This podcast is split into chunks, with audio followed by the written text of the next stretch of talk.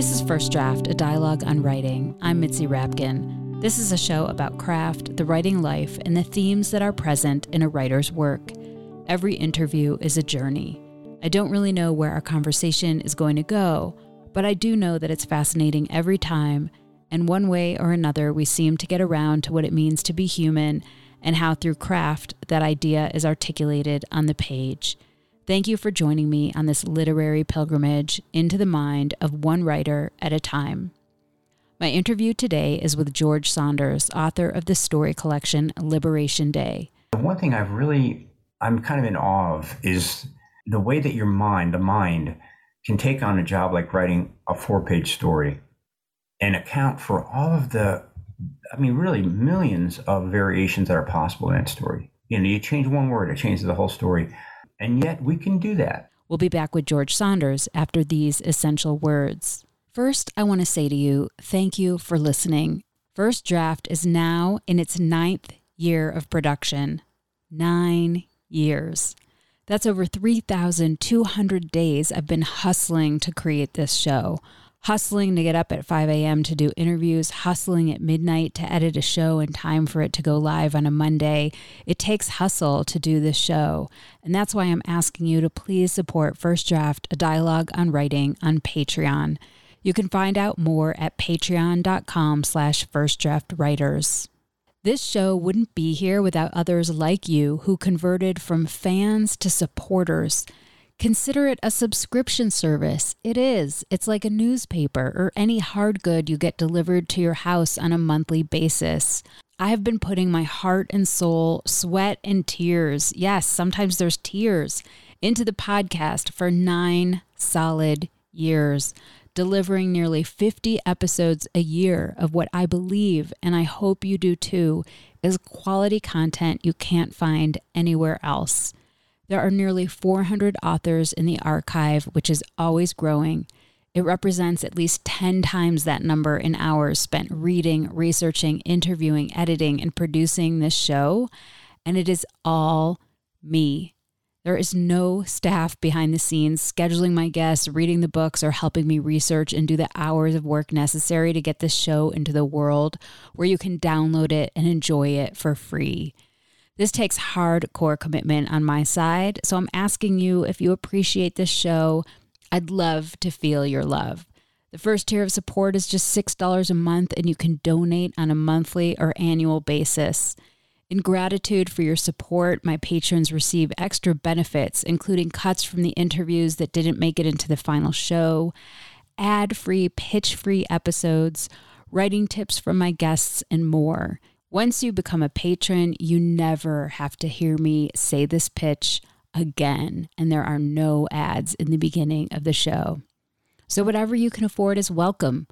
Please go to patreon dot com slash first draft writers to donate today. Please stay tuned at the end of the show. I'll offer recommendations on an episode in the archive that is similar to the one you're about to hear. And please rate the show on iTunes and tell everyone you know to subscribe. And thank you for your support and for being with me here today, right now, in this moment. I'm really appreciative. And on to the show. My guest today is George Saunders, author of 11 books, including Lincoln in the Bardo, which won the 2017 Man Booker Prize for the Best Work of Fiction in English and was a finalist for the Golden Man Booker, in which one Booker winner was selected to represent each decade in the 50 years since the prize's inception. His stories have appeared regularly in The New Yorker since 1992. The short story collection 10th of December was a finalist for the National Book Award and won the inaugural Folio Prize in 2013 and the Story Prize. He has a degree in geophysics from the Colorado School of Mines and has worked as a geophysical prospector in Indonesia, a roofer in Chicago, a doorman in Beverly Hills, and a technical writer in my hometown of Rochester, New York. He has taught in the creative writing program at Syracuse University since 1997. His new story collection, Liberation Day, explores ideas of power, ethics, and justice. The nine stories in the collection feature dystopian futures, realistic conundrums, tender missives, existential reckonings, unfulfilled dreams, and focus on our human connections. We began with me asking Saunders this question what does Liberation Day mean to you? Like not not the story, but the word, mm-hmm. the the phrase. You know, sometimes with these titles, I, you just find a a phrase that you feel at some deep visceral level that it applies to many or all of the stories. And and in a certain way, when I decide on a title, I don't even really go beyond that. I'm like Liberation Day, and then I scan through or scroll through each story and go, yep, yep, yep, yep, yep. It's almost like a container that each of the stories fit in correctly. Uh, you know, when I applied it uh, to them in my mind. But basically, uh, for me, it's kind of like this. It hinges on the idea that we have. Um, you know, life is uncomfortable a lot of times. There's so much loss and confusion and all that. And I think, you know, we all long for something to happen someday so that all that stuff will stop, all that confusion will stop, and you'll feel completely uh, whole and um, everything will make sense to you. So that's, you know, in one sense, Liberation Day is just this the sense, the, the wish that the itching will stop, you know, that, that, like finally it'll all make sense and I'll win, you know, or I'll be an unbelievable good person, no no question, always, you know, or um, my dream will come true. So, but of course, we know that that's kind of, you know, it's kind of an empty hope. It it doesn't really happen in this life for most of us. You know, you you you life is the process of struggling with the burden rather than having somebody lift the burden off. So part of that was, you know, some of the stories are about someone who thinks if they just did this, everything would be fine. And then they sort of find out that that isn't the case. That's one level. And the other level is maybe a little more in a Buddhist sense, you know, that the one relief we could possibly get in this life is to get free of the self, you know, to not be so tied up in in ourselves. Um, and I think for a precious few people in the world, that's actually possible. You know, I'm not one of them, but but I've you know met a few. Um, but then for somebody like me, you know, to lose this self, I, I would miss it. You know, I enjoy it. I, I, I enjoy this, you know, this, this self. Uh, so that was another pivot in the, in the book. So in the end, what it really came to me was, to mean was sort of like, uh, wishing for perfection and finding out that you can't have it and either accommodating that or not accommodating it. But I'm not sure. I mean, I, you can tell by the way I'm rambling on. I'm not sure. It's early in the, the life of the book, and I just, you know, like we talked before, uh, the decisions I make in writing are almost all intuitive, and they kind of stop there. They don't really go into the rationalization part. They're like Liberation Day. Yeah, that's it. Do you think that you're you're coming to later stages of your own life, and that you've written so many books that anything has changed for you in terms of what truly concerns you about the human condition? Yes, that's a great question. I, I think early on, I, in the first couple of books, I was just so shocked, you know, that life could be difficult. And, it, it, you know, we, were, we didn't have any money and uh, we had little kids, and it wasn't that difficult, but it was more difficult than I'd planned it to be. So I think the early books were about suffering and sorrow, kind of maybe localized, you know, like like in a capitalist system here's what sucks. You know, that, that was kind of the thing. And as I'm getting older, I, I think one, we're, not as poor as we used to be. So that's nice. But then you start to think, well, it's still about sorrow and suffering, but maybe about the bigger causes, you know, like, like the universal causes that why are people always struggling with difficulty and why is life so random and sometimes so harsh? So I think in that way, the, the palette has gotten a little bit larger, you know, that I'm not, necessarily uh, I mean, some of these stories, there's nothing particularly terrible in the person's life. Like even that one, my house that you just mentioned, he, he's okay, you know, uh, but the sorrow and the suffering persist, you know. So I think that's that's one thing. And then you know the other thing, practically speaking, since we're talking to writers, is you know I felt like the early arc of my life was to try to find a way to sound unique and to maybe do something a little new. That was the, you know, new enough to get published. And that was when I was young, that was really a, you know, as I got into my 30s and didn't have a book, it became really a, a focus. Like I have got to get, I've got to write in a way that people can't help but notice. That was a, a thing for me. Um, so that's a, a, strong motivation at the beginning. Um, and then I think as you, then you do, you know, you, you find a way to be uh, distinctive. Great then immediately you start clinging to the side of the pool like okay um, i have one book out it got praised for A, B, and C. Therefore, I, I'm that's who I am. I have to do A, B, and C all the time. You know, when that becomes a trap, because suddenly you're the guy who, whatever, you know, is funny or writes about capitalism. So, and meanwhile, you also become aware that your talent is pretty slender. You know, it's not like I'm I'm not a kind of writer who can do everything. I'm I'm very very narrow ledge of ability. So as you get older, there's a kind of that uh, it's a trap from several different directions. One is um, your talent is you know your fear of repeating yourself because you you kind of know that you only do two or three things well so so you're always kind of reworking that turf um, and but at the same time you want to be taking chances because otherwise you know you're you'll be dead and then and finally just the idea that you, you're trying to accommodate uh, the whole truth of life you know in one or two stories and uh, and that's it so so it's been fun you know and this book was really such a riot for me because I found myself doing new things within my old talent set, which is really, you know, kind of a, a nice thing. So it's it's it's a uh, it, it's interesting as you have written for twenty or thirty years. You're kind of looking around, going, "Where haven't I stood yet? You know, what, what haven't I done?" And, yeah, I was thinking that there's some metaphor going around my head, which is like that all politics are local. And what I mean by that in a way is that like you can do new things like you or anyone who's a writer can do new things and go to the edge and you're you're exploring like the politics of what it means to be a mom or the politics of what it means to be someone hanging on a wall that's kind of a slave for someone else. But that the local it still comes back to like the human soul in all stories. And I think in a way that's what you were talking about in your last book, um, you know, with the Russian writers, that mm. it all comes back to being local, but we put all these different dressings on and, and our own souls are, are unique. It's not that they're not, but that that is the meaning of life, what we are yeah, doing. That's, that's, that's brilliant. And it's also true, you know, from a, from a writing perspective, that you might have a big political intention or a big moral, ethical, or whatever.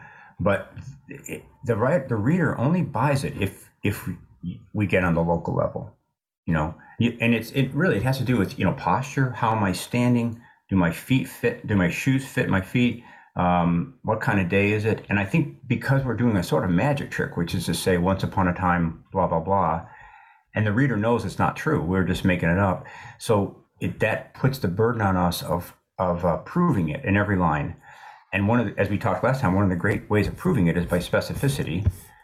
And that's interesting because if I'm sitting over here imagining uh, a person walking to the store in the rain, for example, okay, and I'm trying to convince you of, of the reality of that. To just say that, it gets us about halfway. You know, Elizabeth walked to the store in the rain. But you're kind of like, yeah, okay, sure. Then I have to start thinking about what it, what particular is happening to her. So I, in my mind, it came up. She's coming home from the store actually, and her bags, the the, the uh, paper bags are getting wet. So she's got the feeling that these bags might start falling apart in a minute. Uh, she's got some water in her shoes, so it's squeaking. Uh, she's got glasses like I do, and so she's getting they're fogging up. You know, so as soon as you start piling on those details, in a certain way, you're putting you're injecting yourself into the story because that's just my memories of walking home from a store in the rain. And then also the reader does the same thing. She remembers, you know, the concept paper bags wet in the rain. She might remember fogged up glasses. So this localizing that you're talking about, it has to do linguistically with with specificity. And then the sentences also get tighter. Once you start having to put those in, the sentences get more interesting. And what but what's really happening is we're mutually reminding ourselves that we're kind of the same. You know, not not identical, but but if I say that thing about the paper bags and that speaks to you at all, suddenly you and I are kind of crouched over that character and we're all sort of caring for her in a certain way, you know? So I think you're right. And it, it doesn't matter. It could be a sci fi world, she could be a dragon. it doesn't really matter. But if we're um, concentrating together on the physical things that are and, and emotional things that are happening to her, we're loving her and we're breathing life into her and we're having a sort of a little three-way party actually between reader writer and character so many of your stories are interested in things that change the brain, that can erase the brain, that can reprogram the brain. And I wonder what you think about your brain waves on story? Like when you're writing, mm. does that feel different than other times? Mm. And mm. what if we could capture that somehow?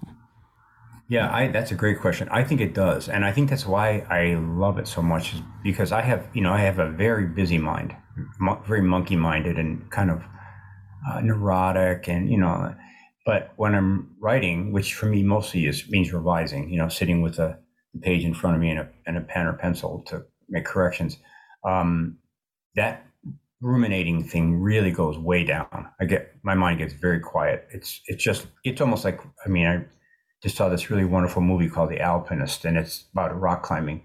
And they talk about, you know, when you're doing that, you're not, you, you really can't worry about anything. You're just trying to do the next hold. Um, so I think it's kind of like that. And I really love that. I love that, that feeling.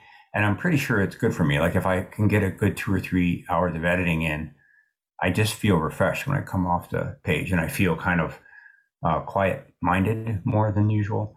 Um, so I'm sure it's related to so many other. You play sports, your mind goes into that mode maybe. Um, but then it's interesting because there is something else. You know, you're making decisions of a of, of a linguistic sort. You know, you're you're quiet minded. You read a, a, a, phrase and you go, eh. You know, there's something goes, ah, no, no, no. And for me, there's a kind of almost a Rubik's cube thing that happens where I see or I, I can work through the different iterations of the sentence that are possible and then there's a real strong sense of preferring one over the other. Who knows on what basis, but I know it, you know. Make that change, read it again. Oh, there's a little something, there's still a bump in the carpet, fix that, you know. Um, so it's not exactly quiet minded. There is something going on. You're making decisions. Uh, you're also at speed, kind of like uh, it's it's a, some version, some wordless version of this thought. If I make this change, what does that do to what came before and what came after?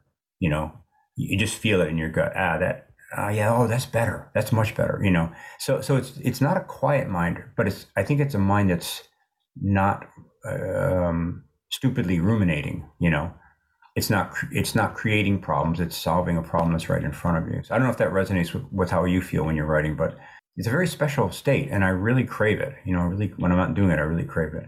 Yeah. Well, it's interesting because it's not like a flow state exactly. It's like a flow state with uh, some mechanics added in. Mm, yeah, that's really nice. Right, exactly. Yeah, because I read that book about flow, and I was like, know, that's not. It doesn't seem like that's quite it. There's it's something else, and it's not exactly meditation. It's it's maybe more similar to that. Um, but yeah, so it's very interesting, and it's it feels good, you know, doesn't it? I mean, but it's funny. You can feel you can get the benefits of that even on a shitty day you know, when things aren't working out and you didn't make good decisions, I think you're still in that mindset. Although I, I can remember, you know, the, the, days when you don't get into that state. And, and usually for me, it's because I have too many ideas before I sit down. You know, like make sure to get this in there. Oh, I just realized the story is about why. Let me go through and change it uh, with that in mind. That stuff that doesn't work for me because that's not responding to the text; it's overriding it, which which for me is always makes a frustration. Where does your somatic intelligence come into that process? Mm, I hunch. no, I, I, just have no. I don't. Uh, well, I you know it's funny. I was as we're talking, I was just remembering something, and I kind of was a little concerned.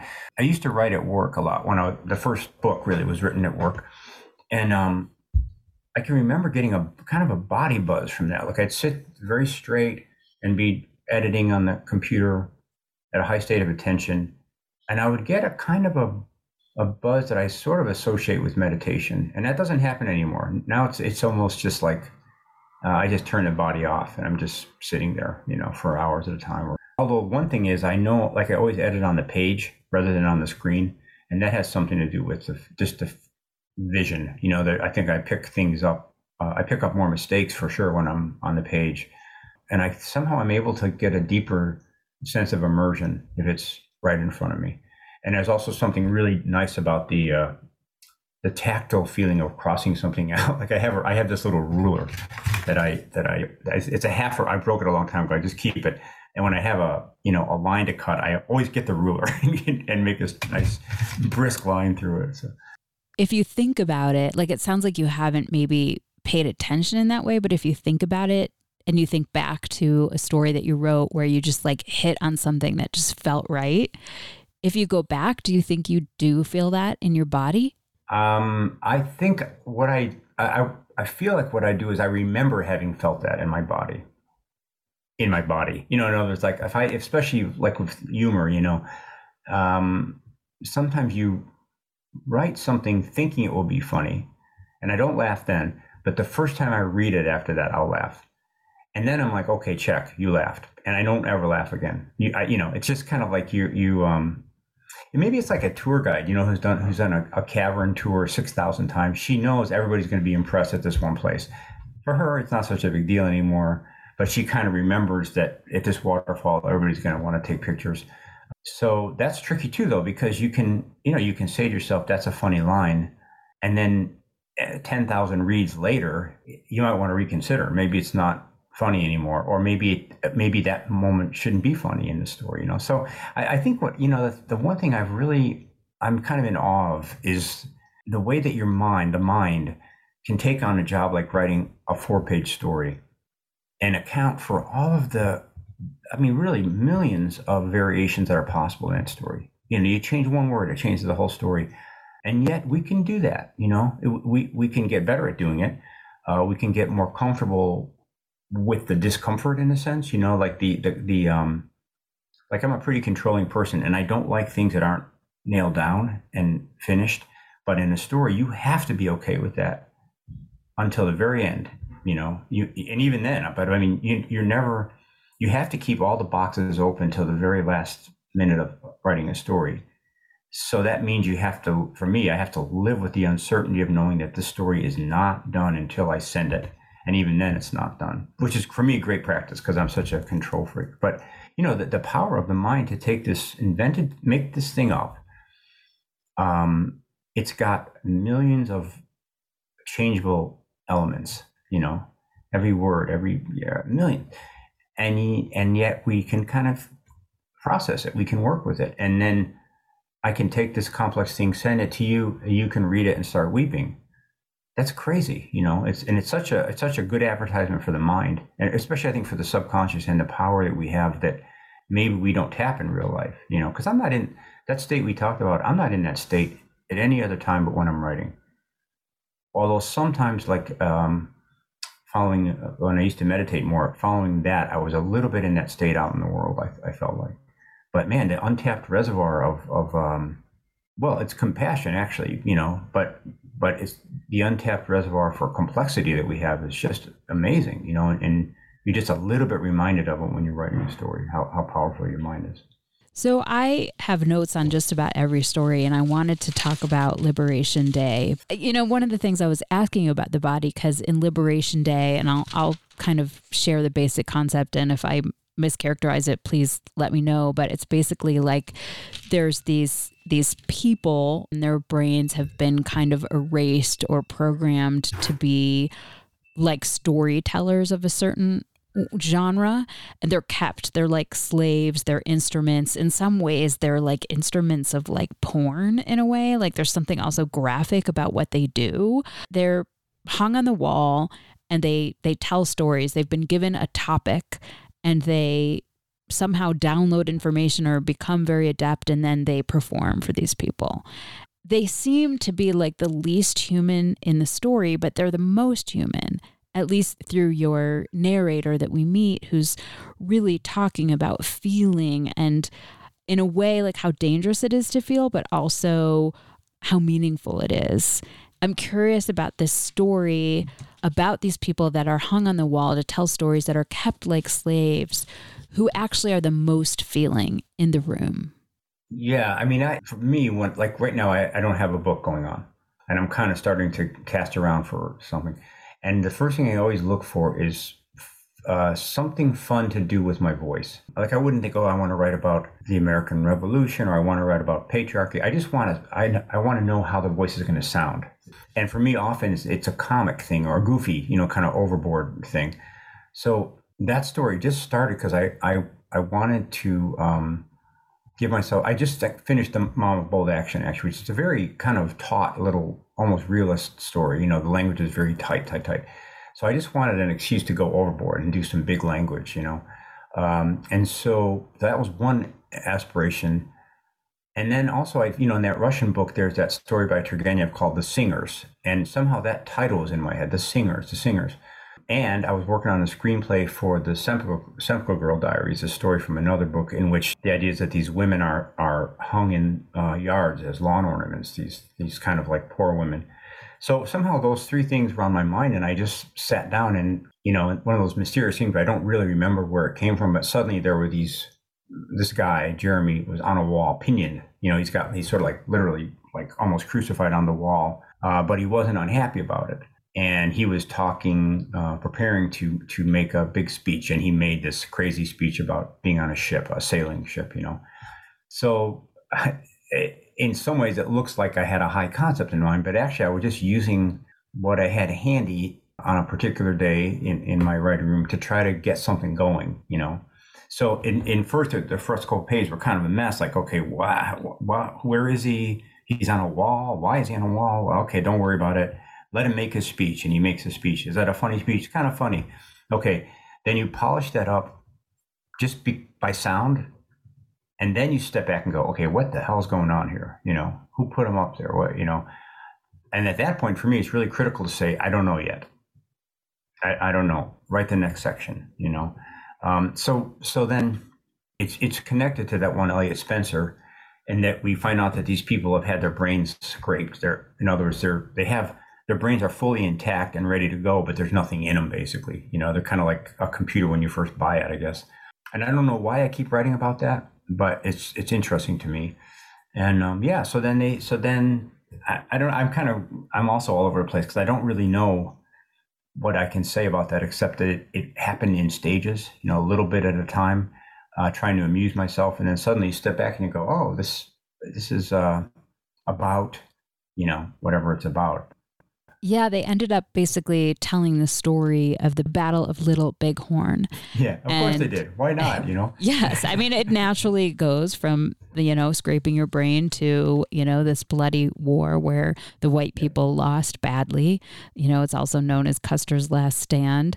It's like almost like your brain maybe wanted to gravitate to write towards this story, but you didn't want to write a story just about Custer's Last Stand in itself. You were using this yes. lens to write about it. No, that's exactly right. And, you know, and that's exactly it. Because what I had been researching that material for years, and I went out there a couple years ago. And, uh, but when I thought about that material as just straight fiction, I was like, I don't know. First it's been done to death. Everyone's done that. You know, it's, it's not a new thing.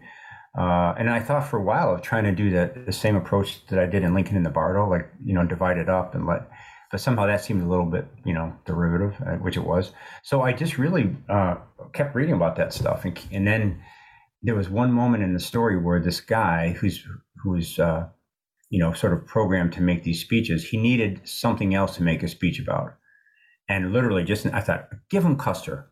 What the hell, you know? Really, I mean that. So I think sometimes, you know, in, in when we talk about craft, we kind of underplay the play, the we understate the playfulness, the importance of playfulness like there was at that point there was no intellectual support for that idea at all. There was no reason it should be Custer, except I wanted it to be. And I think sometimes that's actually a pretty good motivator. What do you feel like doing? You know, is it going to be fun? And then for me, there's a second element of like, I don't know, you know, I don't know if that, how's that going to work? Like the, the English major in me says, how is that theme going to be relevant? And I just go, oh, go sit down. I'm going to do it. You know, that kind of orneriness. And I think that, you know, hard to talk about, but I think readers sense that, you know, th- this was kind of like a problem I posed for myself. Could I make it not random that Custer was in the book, in the story about these oppressed, enslaved people? And that little moment where you go, I'm not sure. I don't know. That that to me is very valuable. You know, if you say, "Oh, of course," because Custer represents this, and you know, then I think you're going to end up with a dead fish on your hand. You know, because you've already decided what it means. But for me, I, I had the joy of wanting to try it. I had all that backlog of knowledge. And that kind of almost like, it's almost like if you took like a rom com, you take two people who don't belong together and trap them in an elevator for eight hours, suddenly they fall in love, you know? So that process is rewriting. You, you put Custer in the story, and you go, okay, guys, you're going to have to get along because I put you in the same story and I'm not taking you out. so, so find things to talk about, you know. And at the end, you know, I, I felt like um, they did. They did find things to talk about. It was just an adventure, you know, just a.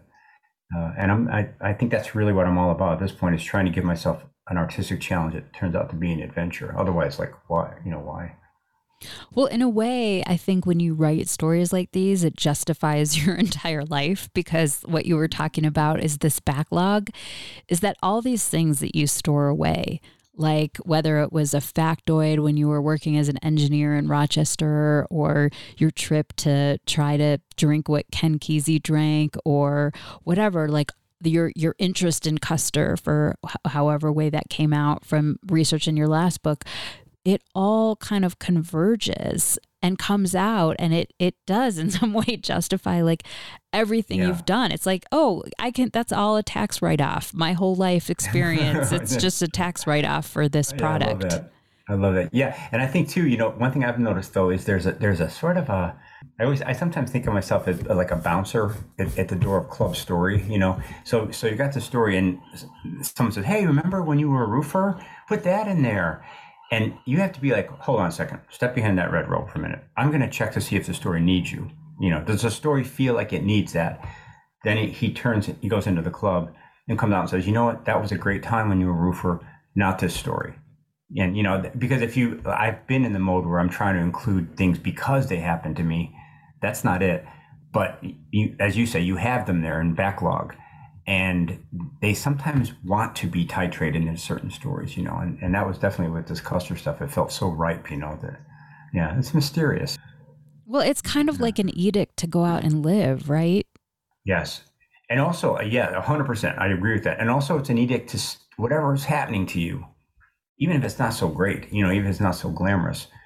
Uh, I, I remember as a younger person just saying, let's pretend, let's just assume that this is going to be good for my writing, no matter what it is. Like even if it was uh, when I was an engineer, you'd look at the calendar and go, "Oh God, I'm not going to be able to write for a week, for sure. I, I am barely going to get my work done." Okay, then you then I would say to myself, "But let's just assume that this rest is good for you," you know, or you end up getting trapped at the DMV for three hours during your writing time. Let's pretend that this is or let's assume that this is going to be good for us in some way. And it, you know, in some ways, it's it's whistling in the dark. But it's for me it's better than saying oh no it's all ruined you know? I had a terrible day and my writing suffered. If i just sort of say you know you never know you might need a scene in the dmv someday you know? Or or you might need a story about a guy who um, is frustrated for a week straight because his work has taken over his life. Or while you're at work during the week you might hear an incredible anecdote by one of your colleagues you know? So uh, to me it's best to leave the door open and just say it could all be useful yeah, and I think maybe not even only as a writer. I mean, it might be useful when you are like, you remember some skill you learned that helps you with your parenting or something that helps you write a screenplay, like that, like it's just kind of like paying attention, like Mary Oliver said yeah. about, you know, the great work of our life. Yeah. And I noticed that that's something I'm really trying to do now is become a little less, well, again, controlling. And if I find myself in a situation, just go, you know what? You've got the next 20 minutes to either feel like crap or feel happy. You know, what, what do you think is probably the better choice, you know?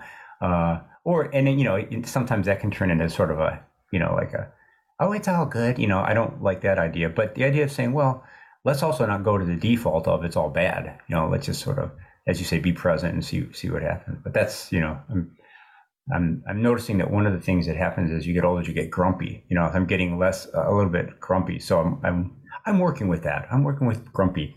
Well, speaking of of maybe in the same family as grumpy, you have a lot of tattletales in your story.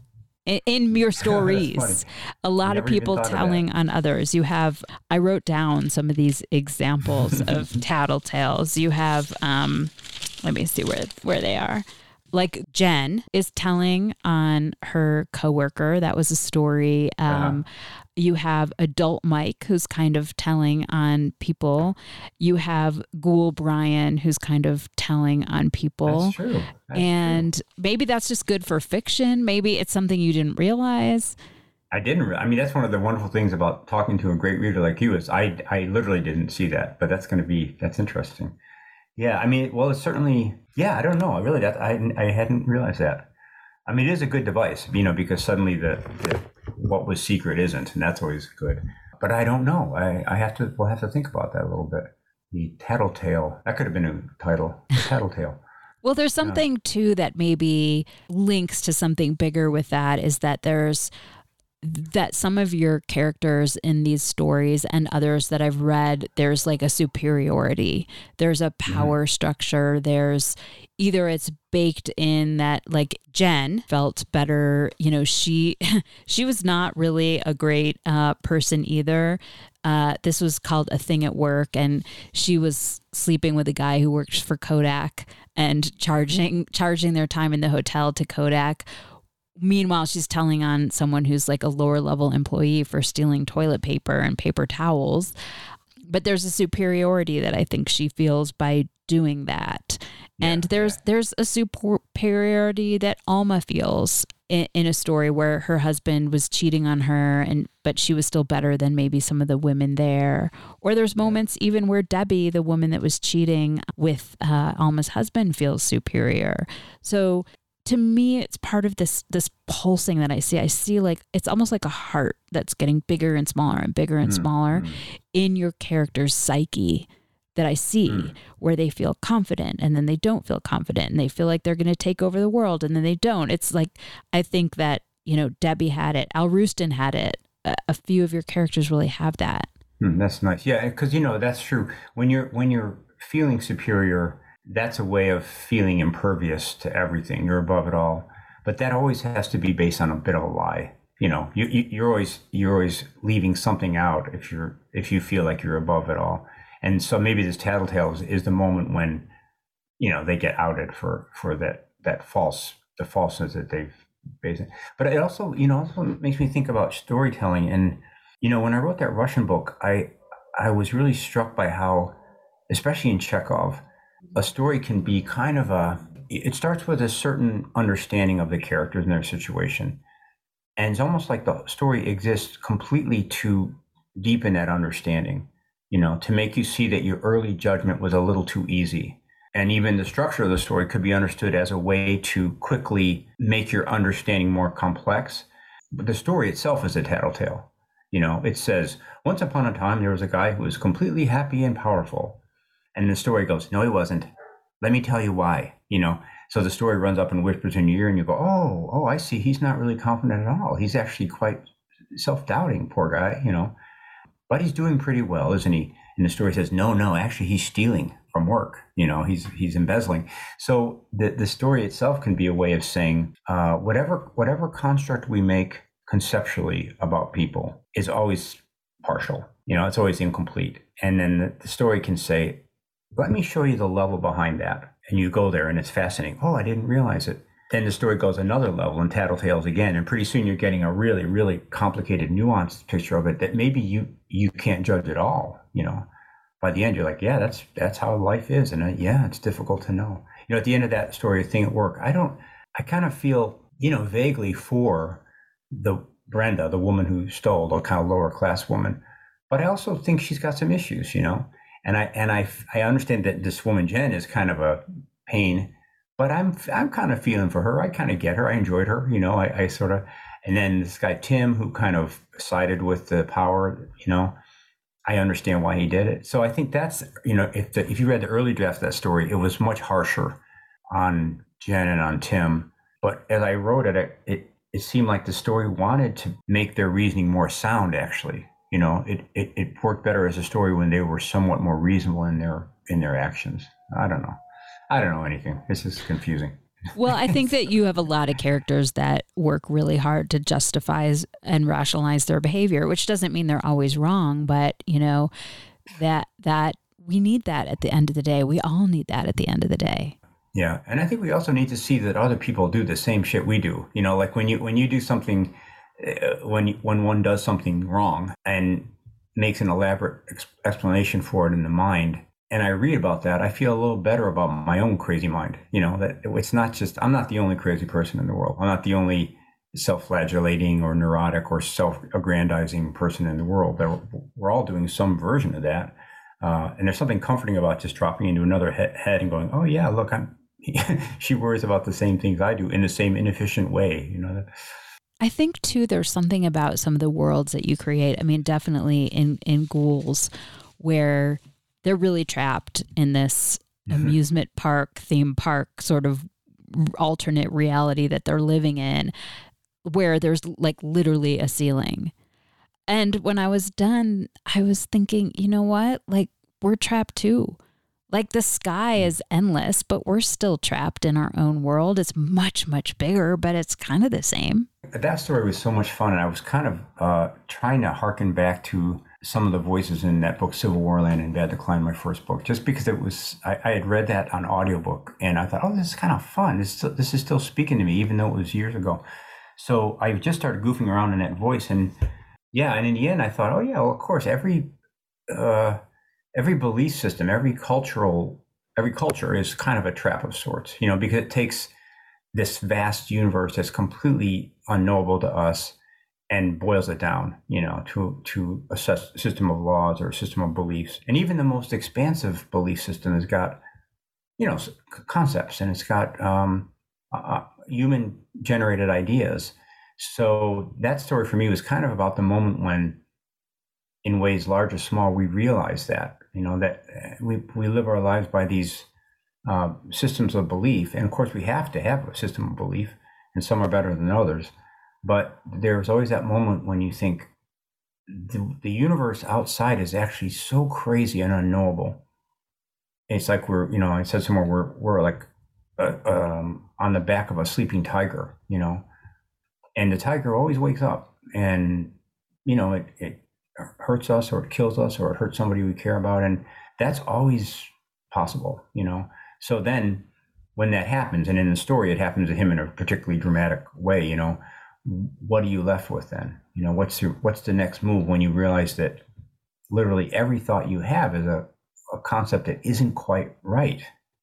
You know we're, we're these little these reasoning machines that are built on really old software you know kind of strange uh, um, it doesn't mean you throw up your hands and do nothing but it, it i think it's sort of a induced humility you know every time i have an idea i want to go maybe you know and somehow that and i think what he learns in that story is if you combine these poor reasoning machines that are our mind with extreme or violent action then you're really making a mistake. Like if I'm if I'm sitting here in my room and there's nobody around and I have a crazy idea that's not right about whatever, no harm, you know. But if I go out into the street with a gun, suddenly, you know, or I or I attack the U.S. Capitol, that then suddenly the, the ideas plus violence uh, equal trouble, you know. So I think so. In his case, he's been doing violent in the story Ghoul. He's been doing violent things because that's what the culture told him to do and at that last minute, he has a, that terrifying moment that I think we all dread, where we go, "Oh, I've lived wrong." You know, what now? I think so many of your stories, and that's what you're you're known for, is that they go back to this deeply empathetic sense of what it means to be human. A deeply, you use the word compassion, like just compassion for all people because we are all just really suffering to understand what it means to be human. You know, no one really asked to be born, and here we are just trying to figure it out together, trying to like. I believe that people are are basically good, and I think so many of your stories go back to this tenderness for the human experience, even when you don't plan to. And how do you feel about that? I I like that idea. I mean, to me, it, it's um you know, I have a tendency to be a little bit of a Pollyanna if I'm not careful. So what I have to do is is kind of surrender to craft, and what I mean by that is if I put a person in a story, I'm tr- I'm trying to not root for them in any direction. I don't care if they're good or bad, or I don't care, but I do think I owe them the benefit of my full attention. You know, so if somebody is going to do a bad thing in a story, like like that woman Jen in in a thing at work, she she's in the wrong, I think, in what she does. She she's got power and she abuses it. Okay, but I have to give her the benefit of my attention, and then I feel a little relieved because all that really means is I have to make you believe in her, in her reality. You know, I have to give her some traits, uh, and in that case, it's a very internal story. So I have to make her think in a way that compels you to keep listening to her. So I have to kind of make her funny You know, I can give her specific things. Like if I say, if I want to convey that she's a little bit mean, well, I ha- okay, then I think up a specific interaction with her stepson where she kind of dismisses him. You know that that so so what we're calling empathy or compassion, it can look like something different. It looks like paying attention to the characters on the page, which in turn looks like trying to make them not just stick figures, which means, you know, being more specific about what they do. And this is where, for writers, it's kind of cool because when I think, how do I make a, oh God, how do I make a character come alive? I'm like, well, you're pretty funny. You know, you like to imagine funny stuff. Just do that. So in a certain way, the, the sort of general takeaway might be takeaway might be if a writer wants to do all the good things, she has to do what she does well. Whatever it is she might that might not be what she wants to do well you know? I never when i was younger i never thought of myself as a funny writer. But if if it turns out you're an amazing writer of nature scenes you can be sure that the love in your work is going to come through when you write a nature scene. So it's kind of circular. You you you, you want to do something well uh, which means you want to show love for it your best way of showing love for it is to do it well so to me that's kind of a like I, I always try to reduce my anxiety around writing. And when I think just do what you like, then I then the anxiety goes away. As opposed to make sure that you are compassionate. You know, that I can't work with, but to have fun I can work with. Is there anything you want to talk about with this collection that we didn't get to? Well, I mean, the one thing it, it really was interesting to um, put it together because what I the way I'll do it is I'll write for some period and then towards the end of the period I'll feel like yeah I think this is a book. I don't know why but I think this if I do one more story in this mode it'll be a book. So I did that. I had all the stories out. I cut two of them because I didn't they didn't one was wasn't that great and the other one just didn't fit. So then you're left with however many. And then there's always that phase where you try to think well what order do they go in? You know and that's very important for a collection I think. So then I take index cards and I write the first line and the last line in the title. And I just start playing with them like a Rubik's Cube, you know. And so I did that, got it in the right order. And at the 11th hour, I added that story. I wrote that story, My House, in like five days, which is pretty quick for me. Added that. And then I read it again. And the interesting thing was, it left me in a state of, um, I don't know how to describe it. I wouldn't have been able to talk at all about what the book was about at that point. You know, the stories are so they're so various and they're different different modes of realism and their sci-fi and all that. But when I was done, I kind of had a nice feeling of like that was intense. You know, like when I was in, I was in college in Colorado at School of Mines and uh, in the '70s, and there was I was living in this kind of it was barely a frat house. I think they disbanded it the next year, but a lot a lot of skiers, you know, and um, uh, skateboarders and climbers. And the highest praise you could get was, and I'll try to do this Colorado accent, which I won't do well, but they were like, yeah, dude, that was intense. You know, that was the highest praise. You were intense. And so I, I've carried that over. Like, I don't really know what my work means often. Uh, I mean, I hope it means something. And, you know, in the process of revising it, you're trying to make it mean more. But at the end of the day, I kind of imagine those guys, you know, like they read my book, go, "Oh, dude, that was intense." Then I'm then I'm happy. Now, what they say in Colorado, it, it it's a little bit different. Uh, circumstances is like that was epic. Yeah, yeah, epic. Yeah, epic. Right, right. That's it. That's another thing. Yeah. And now it's now it's a verb. Like we were epicing. Oh, that's good. I like that. Yeah, you know, because really, I mean, I, I have to remind myself of this, especially when I start talking about my books. I think the writer is most like a, a roller coaster designer. You know that the, the idea is not anything other than for you to get off the roller coaster and go on again, maybe, or at least go, "Wow, that was epic," you know. Uh, and so there's like that first those first few seconds as the roller coaster car pulls in, where you're not saying anything. You're just maybe look at your friend like, "Oh shit, that was," you know. Um, that's I think what all the revision is about, you know. Then, okay, you get out of the roller coaster and you start discussing it. Like, oh, that third hill was really, that's to me is sort of a secondary pleasure. It's fun and it's important and it's called literary criticism, you know. But for the writer, I think the, um, the first goal is to just stun, you know. And if you've stunned, then probably all this other stuff we're talking about will have happened. You know, you don't get a stunned reaction at the end of the story that isn't about something or isn't, you know, doesn't have something profound in it. But my thing is, you can't get something profound in it by willing to. But sometimes I can by trying to stun, then I can do it. I understand that that motivation better. You know, so I hope that's what the book does. It, you know, it points along the way and maybe at the end. Like, yeah, and I feel like your stomach drops. Yeah, exactly. That's yeah, and you know, and I think for me that now this is a, this metaphor is a little strained, but in a story, the stomach drops. I think when it's that's almost identical to one's judgment being suspended. You think you know what the writer wants you to think of this character, then suddenly something happens. Like, oh, and you you realize that you're one. You realize you're judging all the time, and maybe you realize that you're judging too soon all the time. You know, b- before the the tattletale comes out and tells you the next bit, bit of information you've already judged, then you have to overturn your judgment. You know, I used to go on these nonfiction pieces for um, for magazines, and one of the things I really started to crave was a certain moment when, you know, you go out into the field.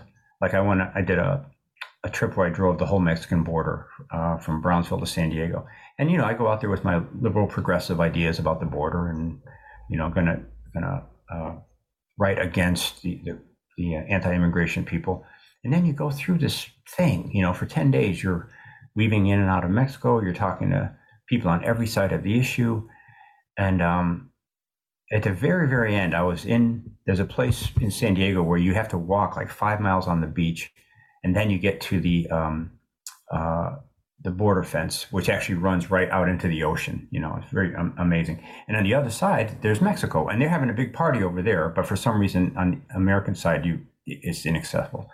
So I go over there, and I think, you know, I could just go in Mexico easily. So you know, you duck through the fence, you come back. Um, no one's watching you. It's amazing. So just then, these two border patrol guys come riding down on horses, beautiful horses, beautiful guys and uh, we we have a talk, and they're pretty nice. They're like, you know, you, I, we could put you in jail because you just you know illegally immigrated. Uh, yeah, um, but we talked, and I kind of summed up for them everything I learned about the border, and one by one they swatted my ideas aside with facts. No, that doesn't work, sir. That's not true, sir.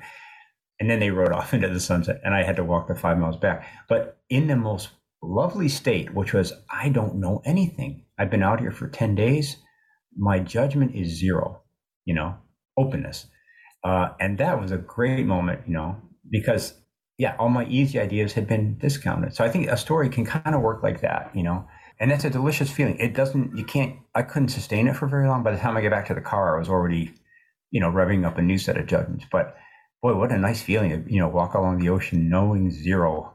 that was, no, because in that state, you're open to everything. You know, your perceptions are sharper you're more willing to hear counter arguments and you know there you are the best self maybe that's why you like erasing your characters brains i think that might that is probably right yeah. Can you read a passage from an author that speaks to you as a writer? I can. I, i've been reading i've been doing this exercise because i'm doing story club.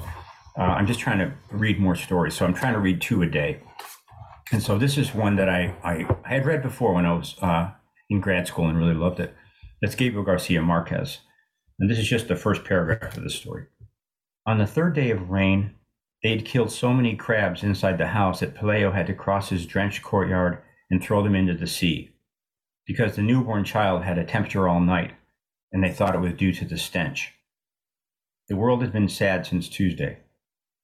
Sea and sky were a single ash gray thing, and the sands of the beach, which on March nights glimmered like powdered light, had become a stew of mud and rotten shellfish.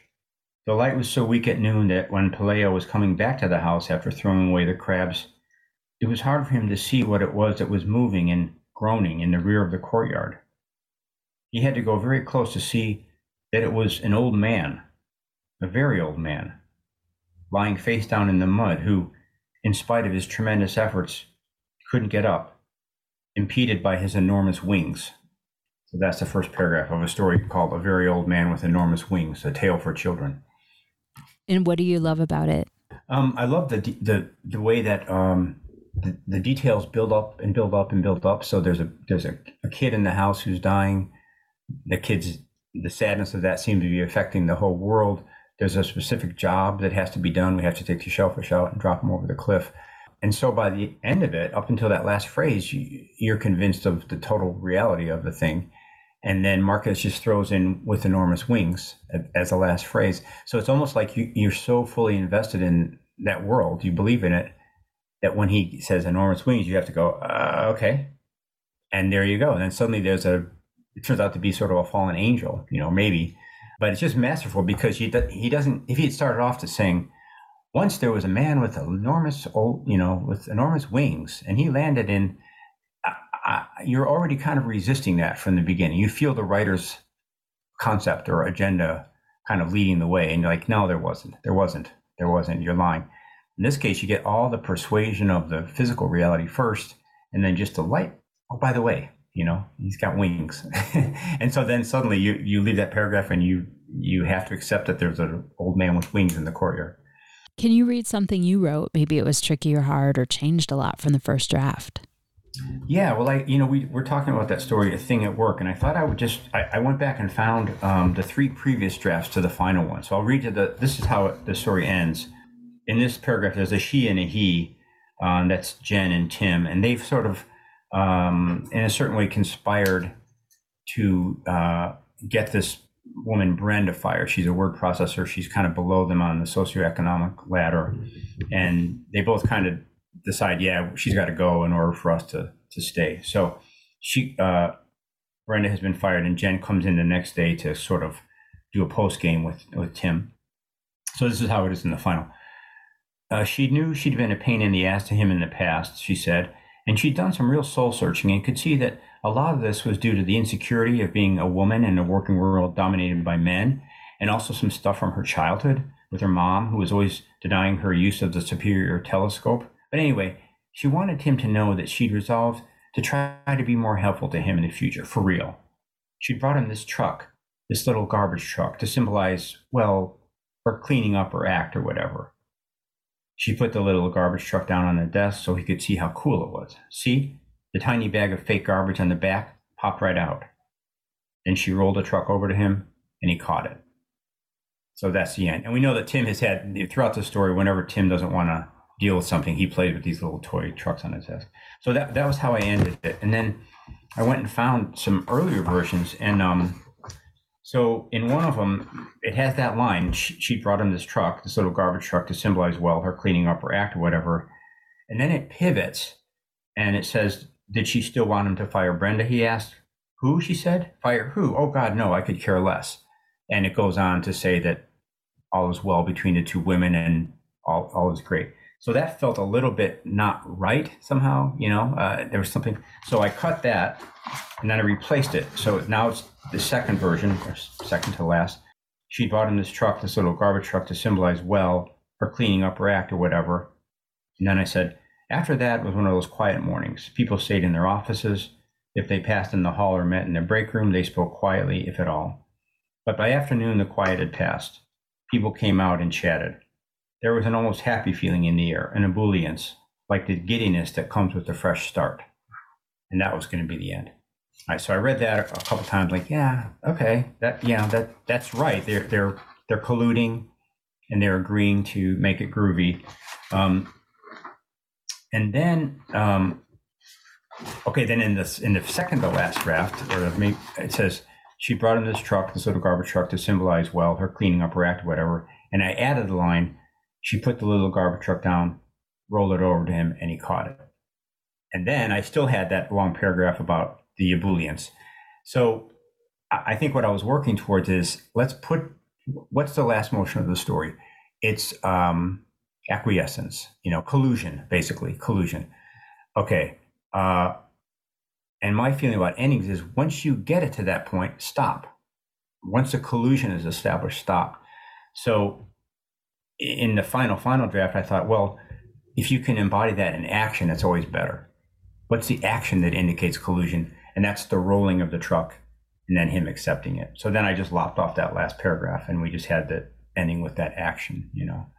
Yeah. So it's, so I was interested to, to go back and look at these because there's sort of a, a, a, slow logic through it, you know, like you, you, I keep adding things and moving around. And then in the end, I'm like, I believe in action. That's what I believe in. Can you sum up collusion in one action? you did it, the end. You know. Where do you write? Um, depends. I I had a really kind of uh, hectic last couple of years, but I have um in this room in, in I'm in Los Angeles. I write in this room. It's just a little bedroom. Uh, and then up in uh, Santa Cruz, there's a, a, writing shed up on the hillside that I that Paula put up there for me, and it's really nice. All my guitars are up there, and all my like you know pictures and all that. So that's really peaceful. But I, you know, when I was working at that engineering company, I I could just I learned to write anywhere. Really, there's just a kind of a little mental thing, and I go, okay, now it's time to go into that mode, and then it could be on an airplane, it could be you know wherever, but yeah. What do you do or where do you go to get away from writing? Uh, I don't really like to get away from writing much, but I have guitars around. And so if I'm feeling stuck, I'll just sort of, you know, go sit down and play for 20 or 30 minutes. And that often, I think it does something neurologically where it kind of, uh, but also we, you know, we did just uh, move up here to LA and that's been really nice for us because we, we were kind of isolated um, up in the mountains. So this is, uh, it's nice to say, well, if I want to take a break from writing today. if I want to quit early. We'll go out and get a coffee. We'll walk around and you know beautiful Santa Monica. So so that's kind of a nice way to make sure I don't overdo it. Who do you show your work to first to get feedback?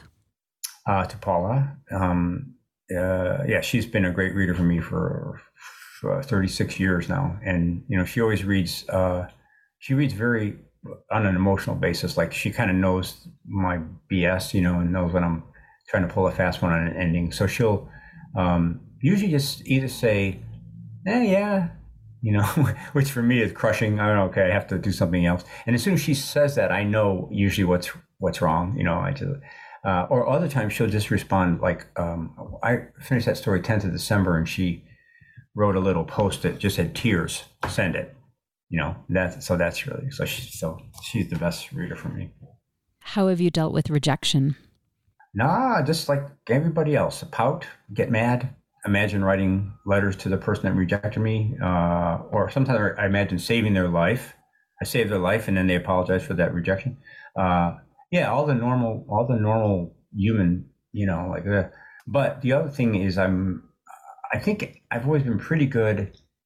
I want it so badly. I want so badly for the story to be good that I reboot pretty quickly and I have kind of internalized the sense that okay, if it gets rejected, then it's not doing that stunning that we talked about earlier by definition. So okay, I'll, I'll try to take this as an opportunity to shoot higher. You know, um, uh, sometimes if there's a like I've had reviews in the past that were pretty harsh but helpful.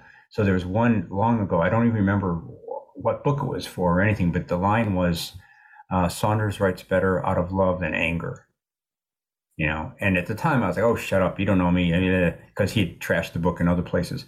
But over the years, that line has has helped me so many times, you know, because it's true. I I, I have a tendency to think of myself as a uh, a social critic, an angry social critic, but actually, that's not me at my best, you know. Um, so uh, so I think what I tell my students is, you know, you let criticism and rejection just let it hit you. It's you know, it's not you can do about it. Let it hit you. See what sticks. You know, even a, a year later, what sticks. Um, that and, and you have to be foolish not to accept good advice just because you didn't like the source. You know, so that's the theory anyway. But uh, I remember one time when um, early on I had a a novella that ran in Harper's called Bounty, and uh, big deal. You know, a young guy, uh, big publication. They gave him about forty pages in the magazine, which is terrific.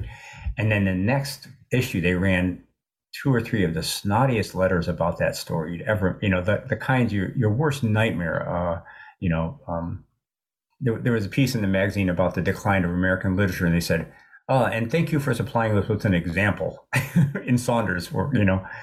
So in that case, I just went in the basement. I cleaned the basement of this rental, you know, for two straight days, cleaned every nook and cranny of that basement, and then finally felt like I could face the world again. So and what is your favorite word?